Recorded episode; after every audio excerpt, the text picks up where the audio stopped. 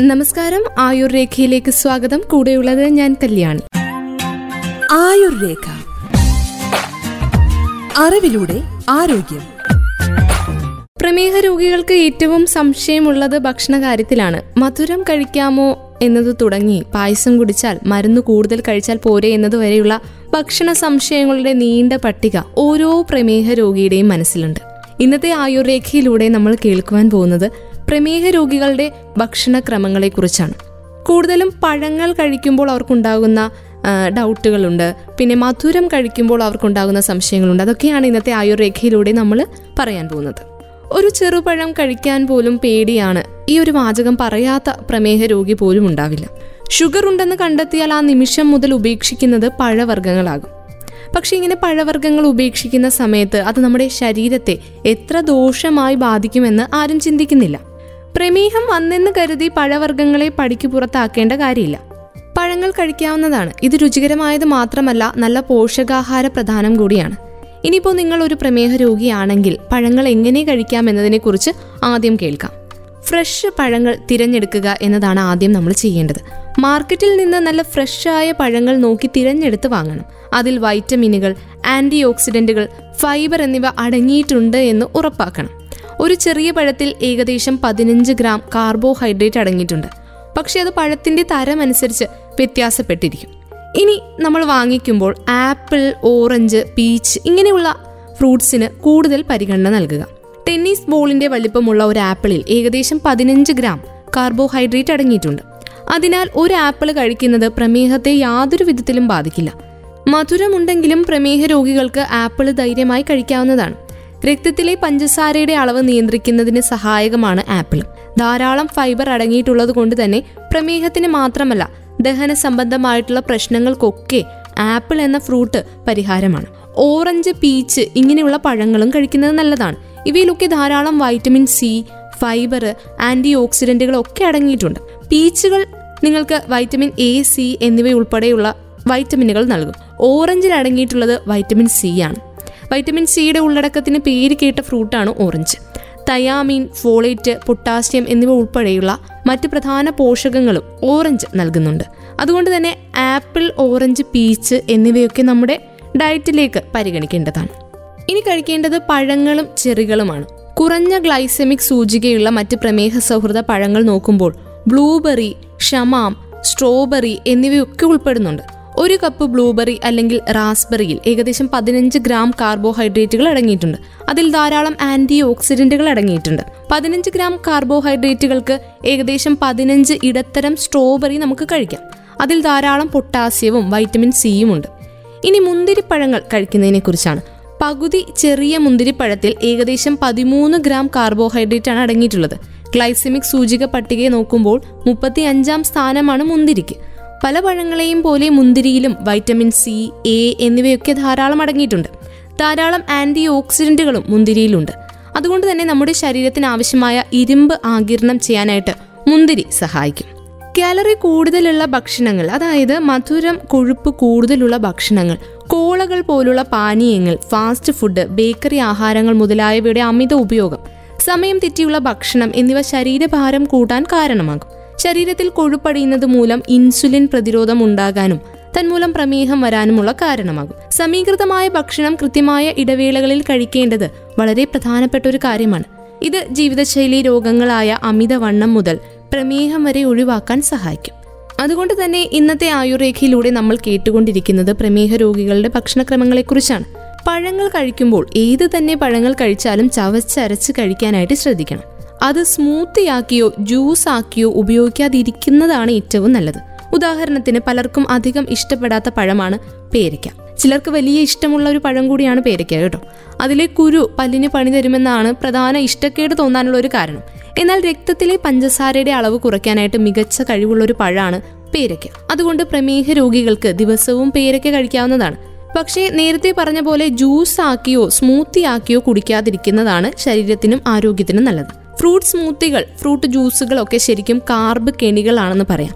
തേന് തൈര് വാഴപ്പഴം സ്ട്രോബെറി എന്നിവയും ഒരു ടീസ്പൂൺ പഞ്ചസാരയും ഒക്കെ ചേർത്ത് ഒരു കപ്പ് സ്മൂത്തിയിൽ ഏകദേശം മുപ്പത്തിനാല് കാർബോഹൈഡ്രേറ്റുകൾ അടങ്ങിയിട്ടുണ്ട്.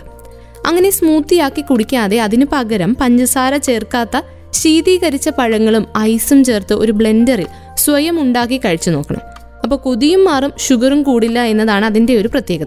രക്തത്തിലെ പഞ്ചസാരയുടെ ഏറ്റക്കുറച്ചിലുകൾ തടയാൻ ഒരു പരിധിവരെ ഭക്ഷണക്രമം കൊണ്ട് സാധിക്കും. രക്തത്തിലെ പഞ്ചസാരയുടെ അളവിലുള്ള വ്യതിയാനം പല കാരണങ്ങൾ കൊണ്ടും സംഭവിക്കാം.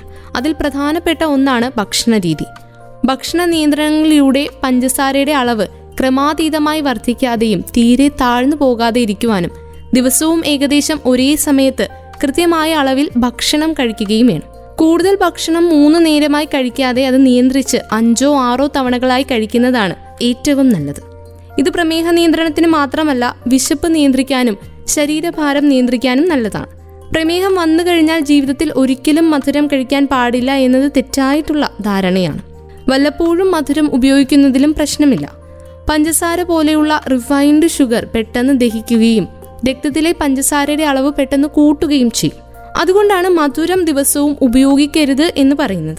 തേൻ ശർക്കര തുടങ്ങിയവയിലും മധുരമുണ്ട്. മാത്രമല്ല തേനിൽ പഞ്ചസാരയേക്കാൾ കുറച്ച് കൂടുതൽ അന്നജവും അടങ്ങിയിട്ടുണ്ട്.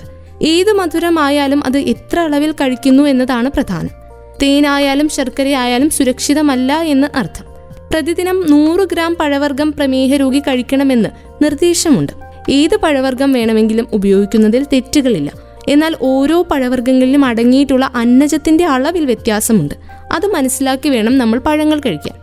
ആപ്പിൾ ഓറഞ്ച് പേരയ്ക്ക തുടങ്ങി നമുക്ക് കാലാനുസൃതമായി കിട്ടുന്ന ഏത് പഴങ്ങളും കഴിക്കാം. നൂറ് ഗ്രാമിൽ അവ കൂടരുത് എന്ന് മാത്രം. അതുകൊണ്ട് തന്നെ കൂടുതലും ഇത് ഒഴിവാക്കേണ്ട കാര്യമില്ല. എന്നാൽ മധുരമേറിയ ഈന്തപ്പഴം പോലെയുള്ളവ കഴിക്കുമ്പോൾ രണ്ടോ മൂന്നോ എണ്ണത്തിൽ നിർത്തുകയാണ് വേണ്ടത്. ഇങ്ങനെ പഴങ്ങൾ കഴിക്കുമ്പോൾ അത് ഓവറാക്കി കഴിക്കരുത് എന്ന് മാത്രമേ ഉള്ളൂ. അന്നജത്തിന്റെ അളവ് കാലറിയുടെ അളവ് കാർബോഹൈഡ്രേറ്റിന്റെ അളവ് ഒക്കെ നോക്കി വേണം നമ്മൾ ഭക്ഷണങ്ങൾ കഴിക്കാൻ.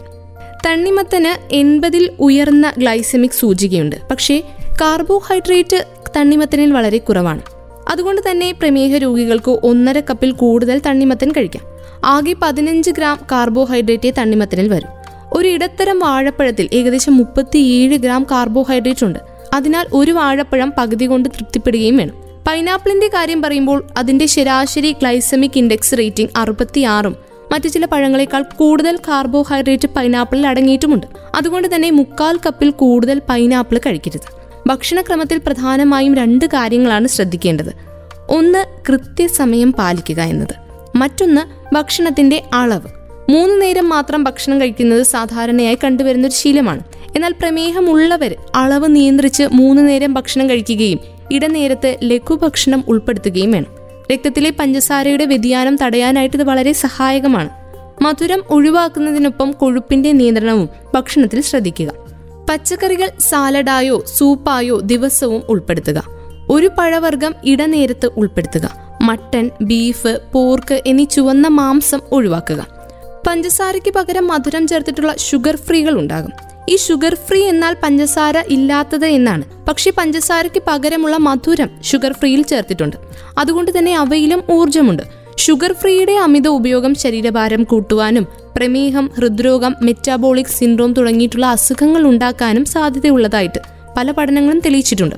അതുകൊണ്ട് തന്നെ ഇവയുടെ ഉപയോഗവും വളരെയേറെ നിയന്ത്രിച്ച് വേണം നമ്മൾ കൈകാര്യം ചെയ്യാൻ. ഓട്സ് പോലെ ധാരാളം നാരുകൾ അടങ്ങിയ ഭക്ഷ്യവസ്തുക്കൾ പ്രമേഹ രോഗിയുടെ ഭക്ഷണത്തിൽ ഉൾപ്പെടുത്തുന്നത് വളരെ നല്ലതാണ്. ഓട്സിലുള്ള സുലൂബിൾ ഫൈബർ ആയിട്ടുള്ള ബീറ്റാ ഗ്ലൂക്കൻ ഭക്ഷണാനന്തരം ഗ്ലൂക്കോസ് രക്തത്തിൽ കലരുന്നത് സാവധാനത്തിലാക്കുകയും രക്തത്തിലെ കൊളസ്ട്രോളും മറ്റു കൊഴുപ്പുകളും കുറയ്ക്കാൻ സഹായിക്കുകയും ചെയ്യുന്നുണ്ട്.